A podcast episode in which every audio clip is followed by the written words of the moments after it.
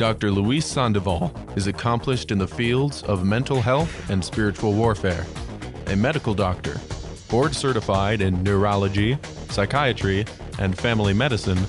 He is also a psychiatrist for the Roman Catholic Diocese of Orange Ministry of Healing and Deliverance. Now, Dr. Luis Sandoval. All right, folks. Well, welcome to Virgin Most Powerful Radio. As always, I am your host, Dr. Luis Sandoval. You're listening to the Dr. Luis Sandoval Show here.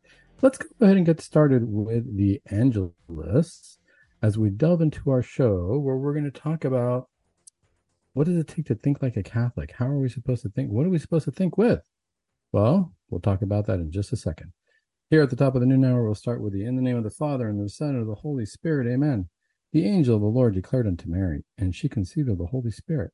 Hail Mary, full of grace, the Lord is with thee. Blessed art thou amongst women, and blessed is the fruit of thy womb, Jesus. Holy Mary, Mother of God, pray for us sinners, now and at the hour of our death. Amen. Behold the handmaid of the Lord, be it done unto me according to thy word. Hail Mary, full of grace, the Lord is with thee. Blessed art thou amongst women, and blessed is the fruit of thy womb, Jesus. Holy Mary, Mother of God, pray for us sinners, now and at the hour of our death. Amen. And the Word was made flesh, and dwelt among us. Hail Mary, full of grace, the Lord is with thee. Blessed art thou amongst women, and blessed is the fruit of thy womb, Jesus. Holy Mary, Mother of God, pray for us sinners, now and at the hour of our death. Amen. Pray for us, O Holy Mother of God, that we may be made worthy of the promises of Christ. Let us pray. Pour forth, we beseech thee, O Lord, that grace into our hearts, that we, to whom the incarnation of Christ thy Son was made known by the message of an angel, may by his passion and cross be brought to the glory of his resurrection, through the same Christ our Lord. Amen. Saint Michael the archangel, defend us in battle, be our protection against the wickedness and snares of the devil. May God rebuke, and we humbly pray, and do thou, O Prince of the heavenly host, by the power of God, Cast into hell Satan and all the evil spirits who prowl around the world, seeking the ruin of souls. Amen. In the Father, and the Son, and of the Holy Spirit. Amen. Well, folks, here we are, month of July, still celebrating the precious blood of our Lord, the month dedicated to the precious blood of our Lord. It's an interesting concept, I think, the precious blood of Christ. I think sometimes we focus so much on um, how much Christ suffered and what he did for us. And we think in lots of ways, we forget that last part that it was for us. You know, we look at Christ, we want to console him. Sometimes we we see him on the cross, um, obviously in a state of suffering. But I think sometimes we feel like we need to do something for Christ and we're forgetting that he did something for us, that his dying on the cross is for us, and how I'm going to help him or console him is going to be by changing my life. It kind of reminds me a little bit about when you're praying the um, stations of the cross, and we get to the eighth station of the cross. Jesus meets the woman of Jerusalem, and what's happening there is the women are crying for Christ, and they're crying because of his suffering. And what does Christ tell them? He says, Don't cry for me. I'm already saved. Cry for the generation, cry for the people who are not going to recognize what I am doing for them, who are not going to recognize what the purpose of my precious blood is, that it's for them to atone their life, not for you to feel sorry for me. I've chosen this. I've chosen this for you. Understand that as I'm doing this, you have to cooperate with me. Why was I thinking about this? The month of the precious blood, I was going through the litany again, looking at the litany of, of the precious blood and there was one of the stanzas here, one of the prayers. Uh, you know, if you go through the precious blood, it starts off beautifully. Lord have mercy. Lord have mercy is a response. Christ have mercy. Christ have mercy on us. Lord have mercy. Lord have mercy. Jesus hears. Jesus graciously hear us. We get into God the Father of heaven, have mercy on us. God of the Son, Redeemer of the world, have mercy on us. God of the Holy Spirit, have mercy on us. We wrap that up with Holy Trinity, one God, have mercy on us. And then we go into the individual uh, venerations, individual titles, individual ways that we view the blood of Christ. One of the important things here is, you know, as Catholics, we're looking for therapy sometimes. I, this came up in a few different conversations. People always come up to me and say, Where do I find a good therapist? How do I find a good Catholic therapist? I need to find a Catholic doctor, a Catholic psychiatrist, a Catholic psychologist, whatever it is. I want them to be Catholic. And my question to them is why? Why do you want your psychiatrist to be Catholic? Do you ever say, uh, gosh, I want to find a good Catholic cardiologist?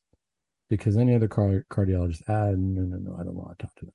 Or I want to find a good Catholic primary care doctor. Sometimes people do, but for the most part, if I have a broken bone, I don't need to go find a good Catholic orthopedic surgeon. I need to find a surgeon who knows how to heal my body. Okay, fair enough. And then if we say, I want a good Catholic psychiatrist, why? Well, that's a little bit more understandable, right? Because they're going to teach me, they're going to uh, help me think.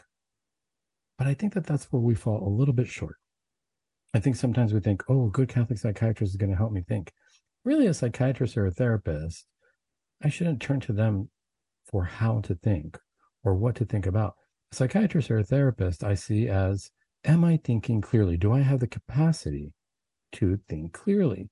Am I seeing reality for what it is? I don't want them to give me content. I think that that's why people always say, I want a good Catholic psychiatrist, because as mental health workers, sometimes we do, um, unfortunately, try to tell people what to think, not just how to think, you know, and that can be a little bit challenging. But then that leads me to my next question, which is gosh, if I don't need a Catholic orthopedic surgeon, and really, if I'm going to go to a therapist, they're going to tell me if I, how to think, not what to think, or they shouldn't tell me what to think in terms of my morality, my my life. Who should I turn to? Who should I go to? Because am I going to see things clearly from the perspective of the soul? That's really what it comes down to am I going to be able to see things clearly from the perspective of the soul? And I think that that's why people want to go to a Catholic therapist or a Catholic psychiatrist because they want to say, hey, help me think like a good Catholic. If this is happening to me and you're Catholic, you're going to understand how I think. I think it's almost the equivalent to saying, I want somebody who understands my culture. I come from whatever foreign country, a lot of people say. And, you know, if I meet a doctor from that country, they're going to speak my language. They're going to understand the customs that we have. They're going to understand why we do things, and they're going to lead me in the right direction. I think that that's the important part of saying, "Hey, I want a good Catholic psychiatrist because I want somebody who understands how I'm supposed to think about what I'm supposed to think." Okay, we're talking about the mind. So for the body, well, I can get anybody to to fix my body for certain things. But when it comes to Catholic morality, I want a good primary care doctor who's not going to berate me for saying, no, I don't want to use it.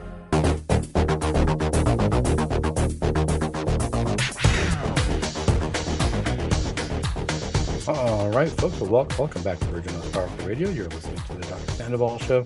Today, we're talking about therapy, talking about healing, talking about the precious blood as medication. Before the break, uh, I was talking a little bit about who do we go to for healing. Obviously, to heal the body, you know, we go to a doctor and we hope that they do have good morals. We hope that they speak our Catholic culture, and we hope that they give us the right medication you know, medication that some medications we're not allowed to use. Some medications we say, nope, that goes against my faith. These are important things to think about. Um, the other thing to think about, I want to go to a good Catholic psychiatrist. I want to go to a good Catholic therapist. Why? Because I want to make sure that I have um, somebody who's going to guide me mentally, somebody who's not going to tell me uh, what to think that might go against my Catholic faith. And these things are all fair. But as I was going through the litany of the precious blood this month of July, as we celebrate it, there's one part it says, Blood of Christ, Eucharistic drink and refreshment of souls. I'm going to read that again. Blood of Christ, Eucharistic drink and refreshment of souls save us. It's a proper response to uh, all of the uh, different ways that we refer to the precious blood in the litany save us, right? We don't ask Christ to pray for us. He's, we pray, we ask everybody else to pray for us and Christ to save us and have mercy on us. But this was an important one, I thought, because, okay, we're talking about the body, we're talking about the mind. I think we're very good about thinking about that all the time. Am I doing what's right? How am I treating my kids? How am I treating those around me? Am I saying the right things? These are all mental things. How often do we ask ourselves, Am I thinking clearly with my soul? you know, and if I'm not thinking clearly with my soul, what do I do about it? The reality is, folks, we're going to get sick. We're going to get sick in body, mind, and spirit. The body, very easy to observe how we get sick or to see it. You know, we don't feel good all of a sudden. We feel tired. There's a change in from our from our normal um, expectation of how the body's supposed to feel. We're in pain. We can't wake up. We don't feel alert. The mind is the same thing. Boy, I'm feeling really angry, or I'm feeling really, you know, I'm not thinking clearly, feeling depressed, feeling anxious. Those are the main things that your therapist, your psychiatrist can help you with. You know, there's a depression, there's an anger, or something more serious. There's a psychosis, somebody's hearing voices. And when it comes to that, all of a sudden, that's when we're really interested in. And this happens all the time in deliverance ministry. Everybody wants to know: is this is this mental health issue, or is this a um, a spiritual issue? Am I being afflicted by demons? And I think that a lot of times we think, um, or we get really excited by that. A lot of people, you know, if there's ever a, a lecture on the diabolic, boy, it feels like people want to hear about that. But if there's a lecture on the Eucharist, we don't get as many people coming. And really, one of the questions I would ask in terms of soul health, the, idea of the precious blood, what does this have anything to do with it? As I read this, let's tie this all together. Blood of Christ, drink and refreshment of souls, drink and refreshment of souls. Do I ever stop and think, am I not feeling good? Not because I'm being attacked by evil entities, but am I not feeling good because I haven't been to the gym? I haven't seen positive things or surrounded myself with humor or something positive for my mind, or I haven't reached out to Christ. I haven't spent time in front of the Eucharist. I haven't gone to confession. I haven't gone to receive communion. Or if I go receive communion, eh, I just kind of, I know I go up in line because everybody else is going up in line, but man, the whole time I was sitting in church, I was thinking about what I'm going to do with my finances, or I was thinking about how I'm going to pay for that next car, or I was thinking about something totally different. Am I receiving the Eucharist? Am I going to Christ often enough to make sure that my soul is healthy? It's not enough to say, fight demons if I'm not doing anything to get closer to Christ. Why is this important? Because this is what it tells us blood of Christ, Eucharistic drink and refreshment of souls. A lot of times, I think when people feel spiritually afflicted, I think they need to recognize that what's going on is that they are spiritually starving, starving for Christ, starving for the true, true food for the soul, the true health of the soul, drink and refreshment of souls. When was the last time we were thirsty and we drank something and we felt, oh man, that felt really good. Hot day. It's been hot in the last few weeks. First thing I want to do is get a cold drink, right? I don't think, I don't necessarily, uh, if I'm out in the sun, sure, I'm going to say, let me get a sunshade. Uh, let me get out of the sun. Let me get out of the heat. Trying, going to try to get into the air conditioning. But at the same time, I want something cold to drink. I want to refresh myself. It's kind of the same thing in the spiritual world you know, people come to me all the time. I think about this. This came up a lot, especially in therapy sessions when people want to feel better and they say, Doc, what's going on with me? Is this spiritual? Is this mental? We sit down, we go through it. And one of the things that I ask all of my patients who come in through the door, especially if they're Catholic, if they're Catholic, I directly ask them. When they're not Catholic, we, we talk about it in a different way. But when they're Catholic, I say, Have you done an examination of conscience? And they look at me sometimes like, What are you talking about? I say, You're not feeling good. I can give you medication for depression, or I can give you medication for anxiety, or I can help you out as far as you know your mental health goes. But as far as your spiritual health, are you going to feel spiritually healthy just because you're not feeling anxious? Not necessarily. That's like saying, okay, you're going to get out of the sun. You're not going to be so hot. You're just going to stand in the shade. Is that all you need? Well, what you got to remember while you're in the sun, you're sweating, you're dehydrating. Yeah, you're going to go stand in the shade, and that's great. But the first thing people need to do is take some water. You need a refreshment for the body, right? If I've been in a vacuum just working, and, uh, you know, this is classic when kids are in college and they're studying and it's finals week, and all they're doing is studying the different books and focused on the academics. What do you need to do for the mind? You say, okay, I need to get away from this a little bit. Where am I going to go? Maybe I'm going to go catch a movie. I'm going to refresh my mind with something different, something that's enjoyable for the mind. You know, maybe I'm going to read something different. I'm going to read something for enjoyment. The same thing has to happen for the soul. A lot of people are dying out there. A lot of people are not feeling good and they haven't addressed the soul. We need to start thinking of the soul as a real entity. Why? Because even St. Thomas tells us if we sin, when we sin, we cloud the mind. What we're really doing is clouding the soul. I can't see clearly anymore. I need to refresh my soul. How am I going to do that? Got to get to the Eucharist. How am I going to do anything in life? I got to get to the Eucharist. Honestly speaking, the Eucharist is the answer for everything, really, more than anything else. Am I ready to receive Christ? If I'm not, my soul's not going to be healthy. My soul's not in a healthy place. I need to get to a place in my life where I can say, blood of Christ, Eucharistic drink and refreshment of souls, save me, and I'm going to go receive the blood of Christ. This is where the precious blood of Christ comes in. Do we remember when we receive communion, especially in the month of July? Do we think about this as we're honoring the blood of Christ? I'm receiving the body and blood of Christ. What's the point? What's the point? So what? So I receive the body and blood of Christ. So what? we need to get to that point to ask ourselves so what and not in a rude or disrespectful way but in a very basic way where we say why am i doing this why why even go to church i say this because this happens all the time this is what i see with my patients when i tell them have you done an examination of conscience and they're catholic and we ask our i ask them well are, how often are you going to church well you know i don't get anything out of it i don't like the priest uh, the homilies he gives are kind of boring and dry. I I don't get anything, you know. I need something that I get. I I like to go to the beach. I like to go see a sunset, and that's where I see God. Okay, well that's great. I God in nature too. I think sunsets are beautiful. I think mountain paths are beautiful. I like to go hiking. There's different things that are beautiful in nature, but that's like me saying, "Well, it's really hot out there. Have you drank water?" Yeah, you know water. I don't like the taste of water. It's okay. But I also don't like the guy who's selling the water. I don't like the person. I don't like the way that he, you know, he talks to people. Um, and I don't have to. I don't like having to walk over there to go get the water. Yeah, but you're standing in the sun. You're about to dehydrate. At that point, most of us wouldn't care. They'd say, "Yeah, that guy's kind of rude." Look, I just need the water.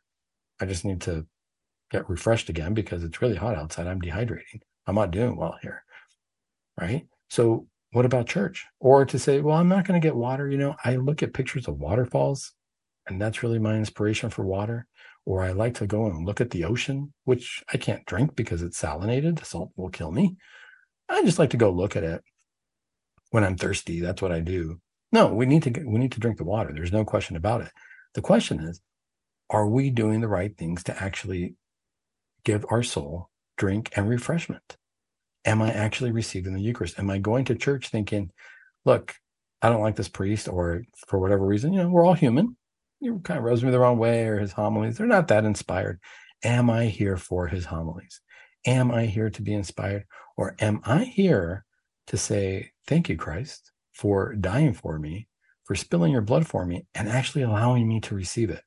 Look, the homily might be a little bit long winded, or it might not be as inspired, but my inspiration is coming from they're gonna they're gonna pass out communion right now. You know i see this all the time too in deliverance ministry when i ask people who feel that they're being afflicted spiritually. Some are some aren't. But if the feeling's there if the perception is there sometimes that's what matters for for them. But you know you you talk to people and you say well you know are you able to receive communion sometimes say oh i'm not i'm not able to well, why not? Oh, because I hear these voices telling me to do this and that. And the first thing I ask them is, well, what's Christ telling you to do? Are we listening with our soul or are we listening with our mind? That's the big difference. You know, people worry about, oh, can a demon possess your soul? No, a demon cannot possess your soul. Can a demon possess your mind? A demon can really influence your mind, right? It can possess the body, but really influence the mind and how to think.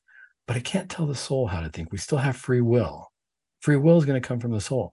At that point, my question is Are you willing to listen to Christ? What are we listening to? I'm going to go and the homily's not so good. There's the precious blood of Christ right there in front of me. How many times I ask people in deliverance this as well? You know, the, people want to find out, oh, have you ever seen people levitate? Have you ever seen this? Have you ever? we get really enthralled in that. How many times have we asked a priest, what does it feel like at the moment of consecration to hold the body of Christ in your hand? What does that feel like? You're holding the, you're looking at the bread. What does that feel like as you say the words, this is my body, this is my blood? And there is a transubstantiation. What's going on? That happens every time we go to Mass. Are we in awe of that? You mean that every time we go to Mass and the priest says, lift up your hearts and the heavens open up, are you trying to tell me that I am really traveling in time and I am there with Christ, about to receive his blood? It is the precious blood of Christ. It it happened many years ago, but yet it's happening right now too. So you mean I got to think outside of eternity? We're more blown away by parlor tricks or, you know, evil influences than the fact of what is really happening in the mass. This is where we need to start thinking with our souls. I'm going to go get refreshment. I don't care who's selling it so long as the refreshment is good.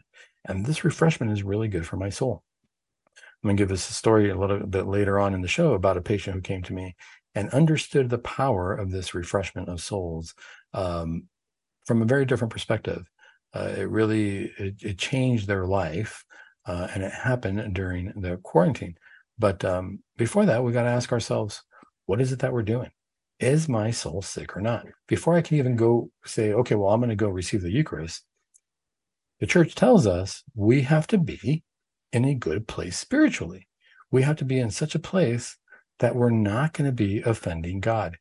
By going to receive communion, I'm saying, yes, I want to be saved by Christ, and I'm going to put myself in a condition spiritually where I'm able to receive Christ with dignity. Is that possible? Well, it's not possible if if we're in a state of mortal sin. You know, I was talking last show about uh, talking to a priest about confession, and he was asking me all these questions. And not that I was in a state of moral sin or anything like that, but he was asking me the right questions to get to that point where he's saying, well, if you feel like you're, I'm just going to an example. This is not my confession, but just in general, if somebody comes and says, you know, I feel like I'm prideful, well, what does that mean? What does it mean that you're prideful? Does it mean that you are consciously making sins that would be grave in that matter because your ego is not letting you uh, be humble? Are you hurting people on purpose? Are you stealing from people? Are you feeling that you're entitled to things and you're being prideful that can lead you to a path of mortal sin? That was an impressive confession. This priest really got to that point. I think a lot of times um, we want to feel good, priests want to be liked, and they, they're not willing to come in and ask those questions. But by not doing that, a lot of people get the idea that, you know what, I can receive communion anytime. I can be in, you know, I just don't feel good. I think I need to go receive communion. I think we that's where we don't feel healthy. That's where we don't feel healthy spiritually.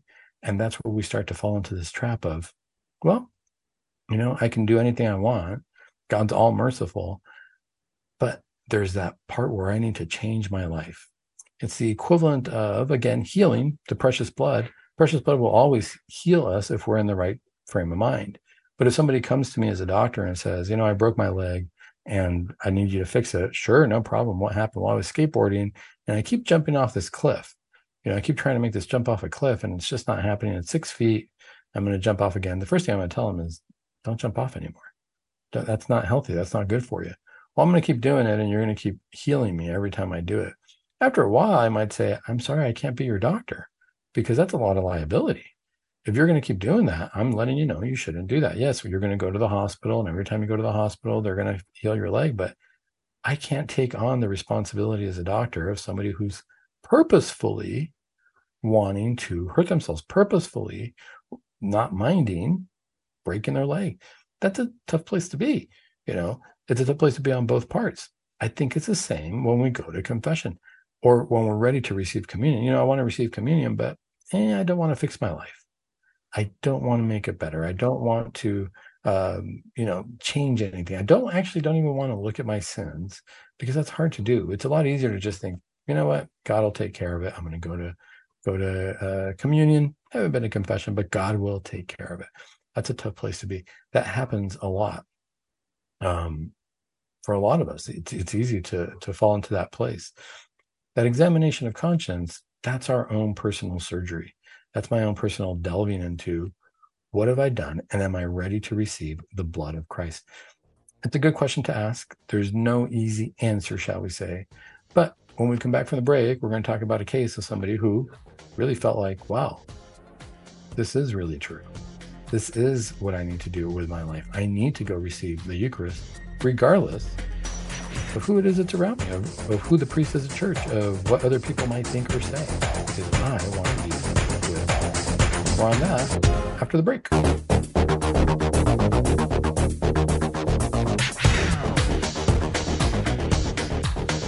All right, folks. Well, welcome back to Virgin Most Powerful Radio. You're listening to the Dr. Sandoval Show. As always, I am your host, Dr. Sandoval, and today we're talking about healing with the precious blood. Is this possible? Is this uh, is this real? You know, one of the times we sometimes we think, uh, uh, you know, we take the Eucharist for granted more than anything. I mean, that's that's how I'll say it. I know I have. I know I sometimes I still do probably. You know, I don't think about it the way I should. What am I doing? I'm going to go receive the body and blood of Christ. You know what I'm doing while I'm trying to receive the Eucharist sometimes? I'm thinking, how's my kid doing? Are they paying attention? What are they, what are they crying about now? What's happening? Why are they upset? Who's touching who? Don't do that. You know, there's a lot of things that go on that can be easy uh, distractors for us as we're about to receive the Eucharist. It's hard sometimes to really get centered in Christ. I say centered. A lot of people say, oh, centering prayer, that's bad.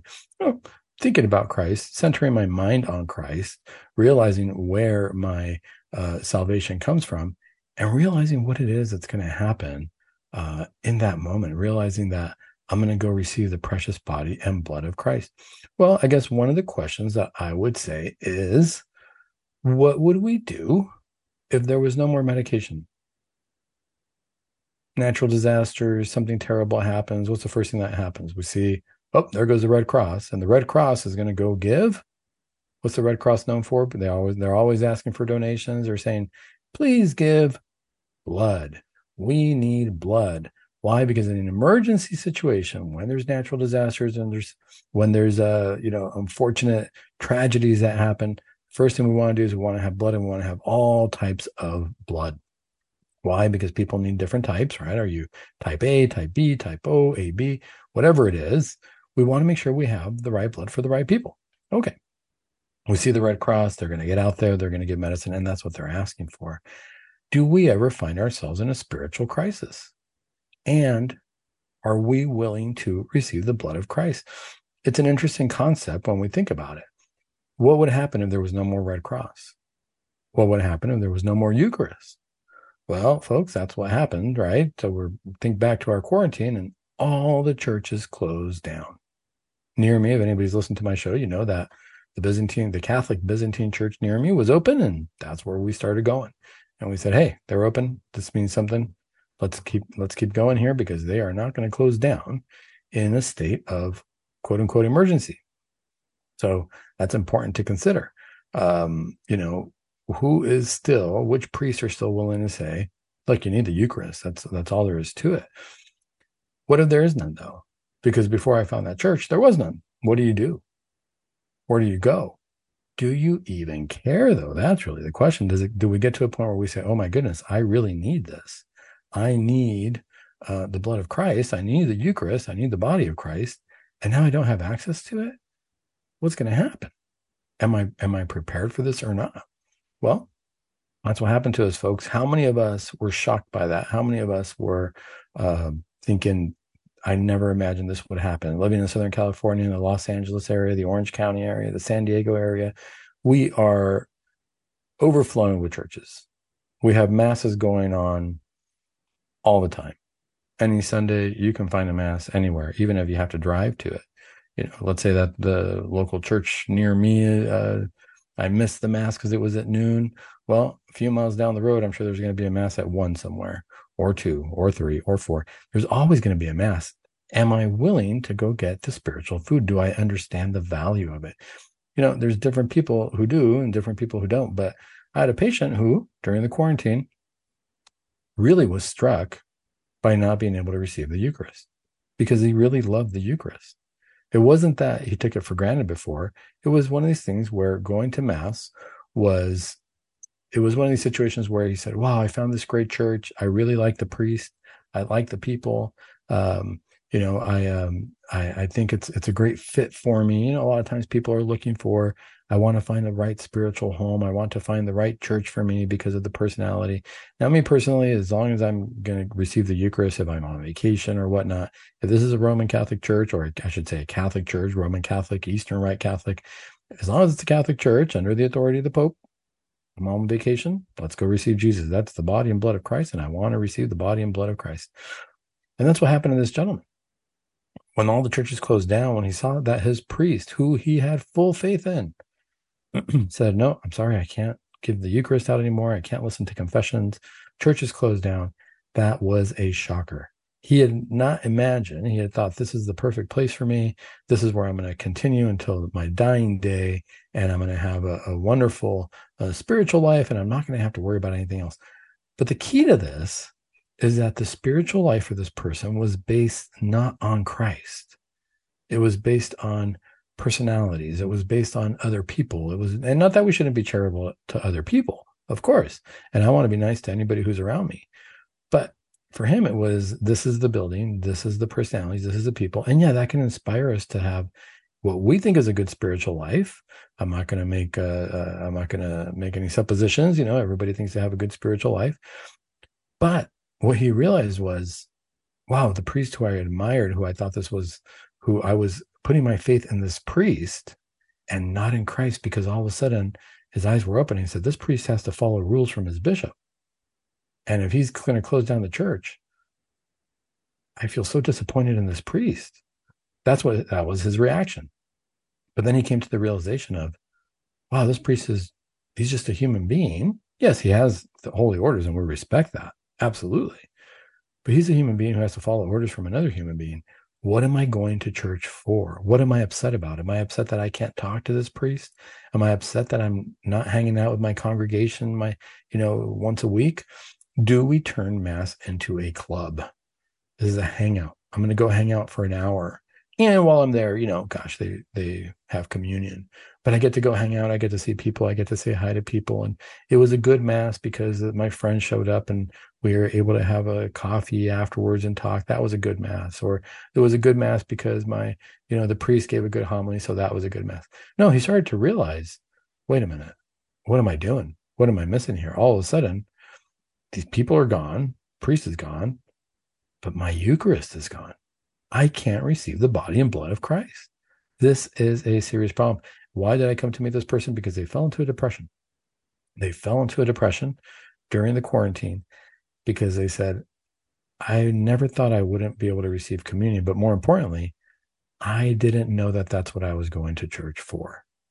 Yes, obviously, consciously, he knew he was going to church to, then he was going to receive communion, but he gained insight, he gained spiritual insight into the fact that going to Mass was to focus on the Eucharist, to receive the body and blood of Christ. That's kind of what it took. To him, he said, you know, I was kind of, at first, I was so upset about this quarantine, all the churches closing down, and, you know, all these things happening because I couldn't hang out with my friends.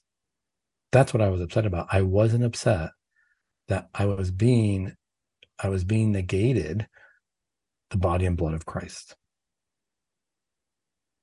You know, are we at the point where we say, I absolutely need to receive the body and blood of Christ.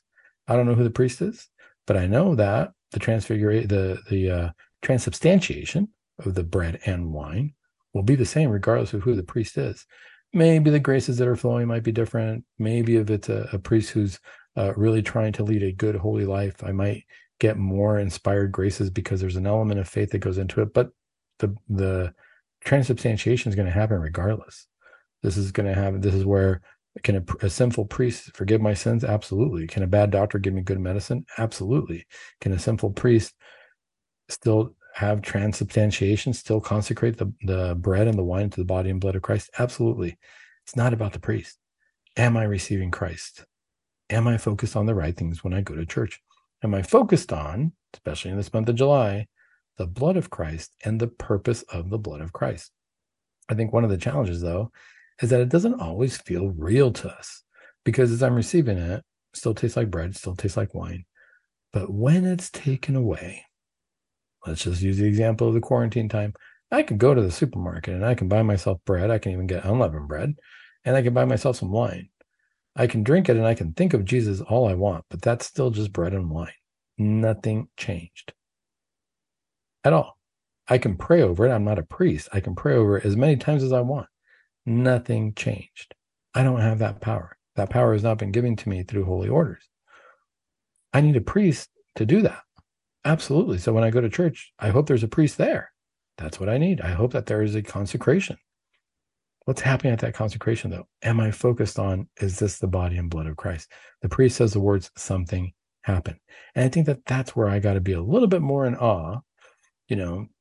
And this is what I tell anybody who comes to me for deliverance. You know, are you impressed by the fact that there's the body and blood of Christ right there in the tabernacle? yeah so this person spoke in different languages or this person said they were possessed or you know maybe they were they were influenced by something dark yeah that can happen. Is that what's going to impress me? Or am i going to look at the precious blood of christ and realize wow that's the price of my salvation. There's a relationship here. I want a relationship with jesus christ. That's how i'm going to be saved. I don't want a relationship with the dark side. I really don't. But a lot of people will get so fascinated by reading about, listening to, have to read every book on deliverance and exorcisms, have to listen to every story, every podcast, and have this great focus on that, thinking that, you know what, I really need to fight the devil. And they forget, no, what I really need to do is refresh my soul with Christ. Because what's the point? What's the point of fighting the devil if I'm not with Christ? If I don't have a relationship with Christ, am I preparing myself to go to heaven? This is the price of my salvation, the precious blood of Christ. I look at that and I say, when I go to church, what am I expecting? What am I expecting to see? I think I'm going to see as much as I allow myself to see with the eyes of faith. You know, a lot of times we get excited. Father, Father, how many how many demons have you expelled? How many exorcisms have you been at? What is what is it like? Ooh, wow, you know, look at that. The real question is, Father, how many times have you seen a soul transformed to love Christ more when you're in the confessional? What does it feel like when you're up there at the altar and this turns into the body and blood of our God in your hands? What is that like? How many times have you seen people's lives changed because their heart was transformed by Christ and he healed them and their soul now had spiritual health, refreshment of souls, drink and refreshment of souls. More on that after the break.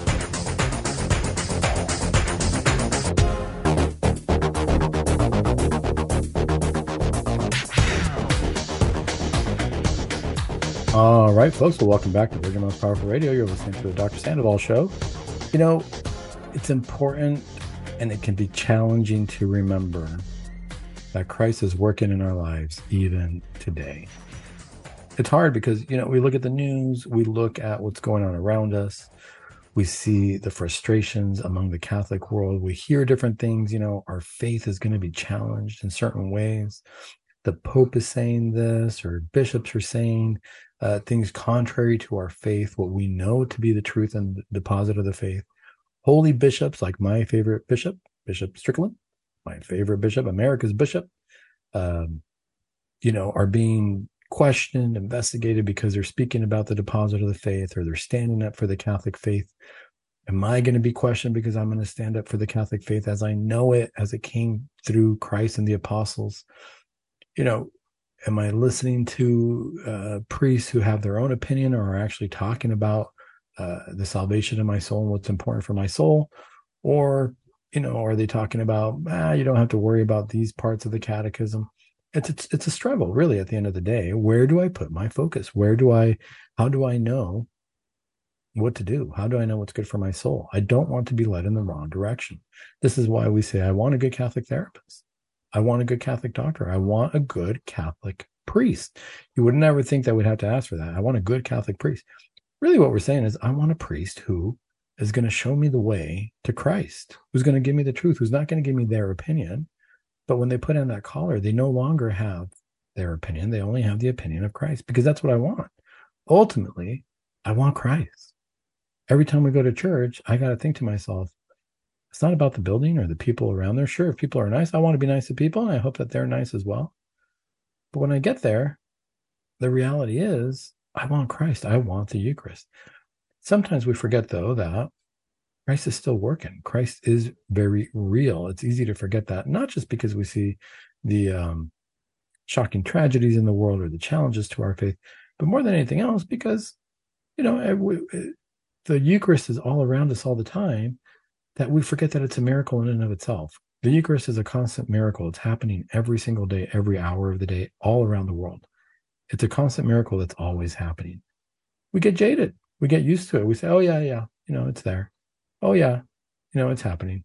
But sometimes it's good to hear about different miracles. And this is where I really enjoy um, when I read about, look, there in this place of the world, all of a sudden, there's a Eucharistic miracle. Let's look at some of these.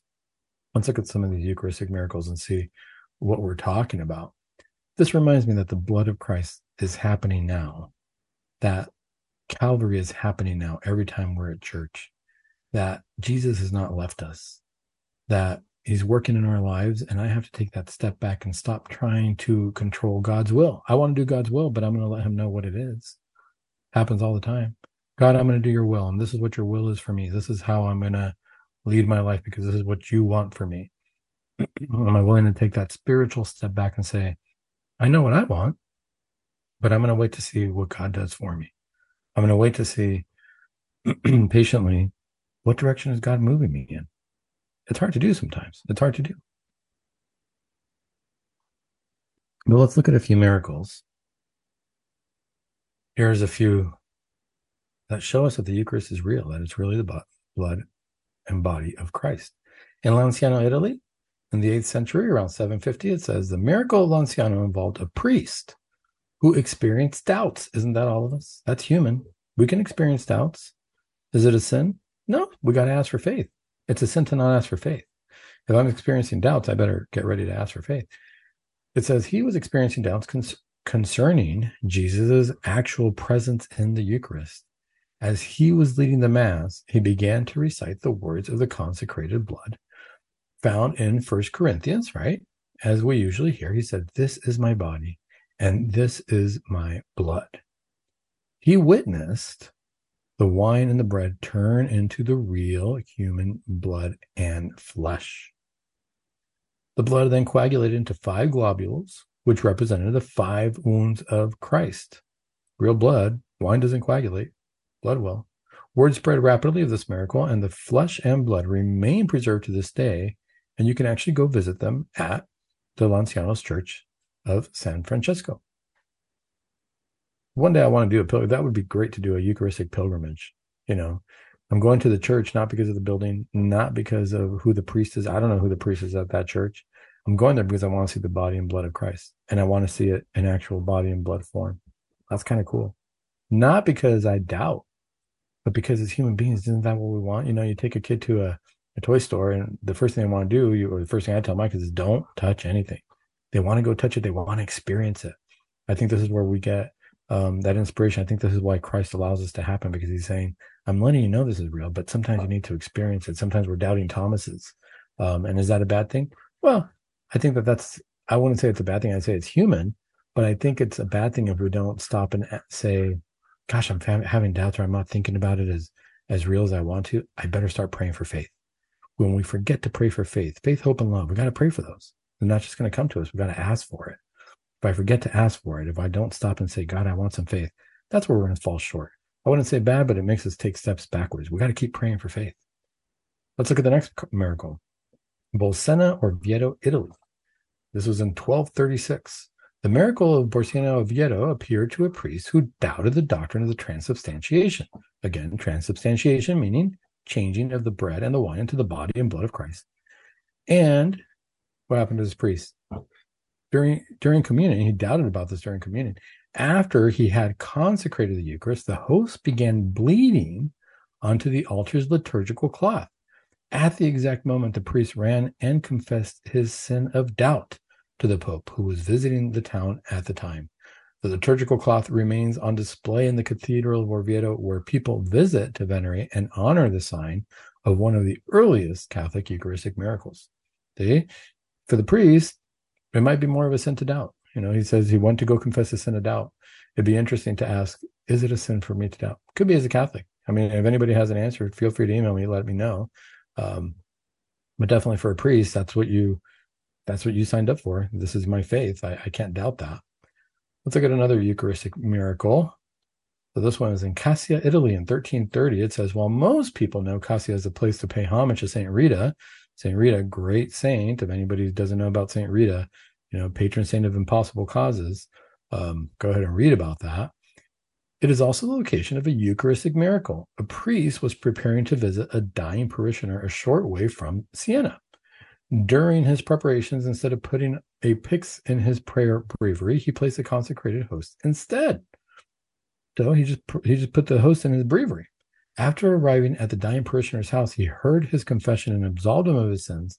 Then he opened his breviary, only to find that the host had bled, staining both pages with blood.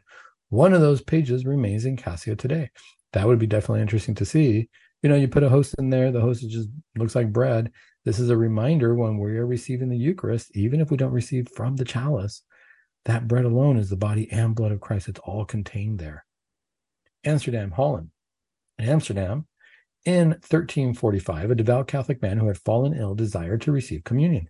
His family notified their local priest, who, after administering the sacrament, told the family to burn the sacraments in the fire should the sick man throw up. He did throw up that evening, and his family cast this purged Eucharist into the fire because obviously, if he received communion, but he's going to throw up, the priest is saying, Let's be reverent about this. Let's not throw it away. Let it burn, but let it burn in the fire. The next morning, the man's wife looked into the fire and saw the host back in its original form. Not fearing for her safety, she reached in and retrieved the host. Besides retracting her hand unscathed from the fire, the host itself was cold to the touch. Despite plunderings and attempts to remove the host from the city, it miraculously remained there for several hundred years until the church was torn down and the miraculous host was lost in the early 1900s. Well, these are older miracles. Do we have any newer miracles? Because we can say, gosh, you know, these miracles happened a long time ago. There's a few newer ones. Let's look at the newest one.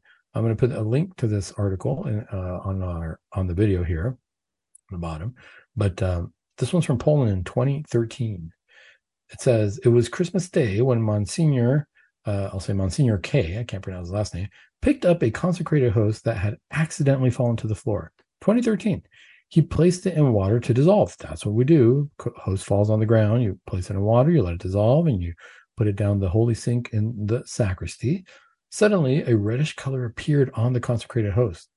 Testing ensued, and with results finding that the host contained striated tissue from a human heart. Other findings also posit that the tissue showed similar signs as those seen in tissue after the agony of death. Today, the Eucharistic miracle is on display in a small shrine, and that is in Legnica, Poland. That was a miracle from 2013. That was, you know, 11 years ago. It's still happening today. Well, I was taken aback a little bit, and I'm still waiting to see what the results are. There was a Eucharistic miracle that apparently occurred here in the United States this year. I don't know if anybody heard of this, but there's an article here shocking Eucharistic miracle being investigated in the United States. What is this Eucharistic miracle? Body and blood of Christ, month of July, precious blood. This happened in the Archdiocese of Hartford, Connecticut. And this article says the Archdiocese of Hartford, Connecticut is investigating a possible Eucharistic miracle that occurred on March 5th. As I hear about these miracles and they're happening today, it's a reminder to me. You know what's a reminder to me more than anything else as far as spiritual health and mental health? To worry a lot less. Really, more than anything else, why worry less? God is still happening. Miracles are still happening. And these miracles happen without me doing anything. It's going to happen in God's time. Why am I so worried about certain things? I got to do this. I got to do that. I get to here. I got to finish this. I got to do this project. These things happen. Am I taking the time to worship God right now in this moment? Am I willing to say, God's going to take care of this. Even if it seems like things aren't well, if I don't have an open door somewhere, God's going to give me the keys to somewhere else. Do I have that level of faith? That brings me peace when I think about that. God is still working in my life. The main question is, am I letting him? Am I letting him? Am I stepping aside and saying, okay, God, you lead, I follow? That's the question of the day. Well, what is this miracle that occurred on March 5th, right here in Connecticut, in the United States? Says a priest at St. Thomas Catholic Church in Thomaston, Connecticut, had recently claimed a Eucharistic miracle. What happened was the minister who was handing out the Eucharist was running out of host. They had actually worried that they weren't going to have enough for the congregation. And all of a sudden, instead of running out, the ciboria were refilled miraculously. And by the end of Mass, they had the same or even more consecrated hosts as when they started. I really want to hear about this miracle. I want to hear what happened. I want to hear what happened with this investigation. It sounds extremely Christ like. The multiplying of bread so that people, so that everybody could eat. And on top of that, not only multiplying of bread, but there's more than when you started. God is never uh, un, uh, outdone in his generosity. God will always give us a lot more than what we give him. That's the kind of God we have. Am I ready to accept that God? Is my soul in a condition therapeutically where I'm ready to accept that God? Have I done an examination of conscience and therapeutically gone to confession and say, I don't need anything but the Lord my God and the blood of Christ, Christ of my salvation? Until next week, let's keep it Catholic.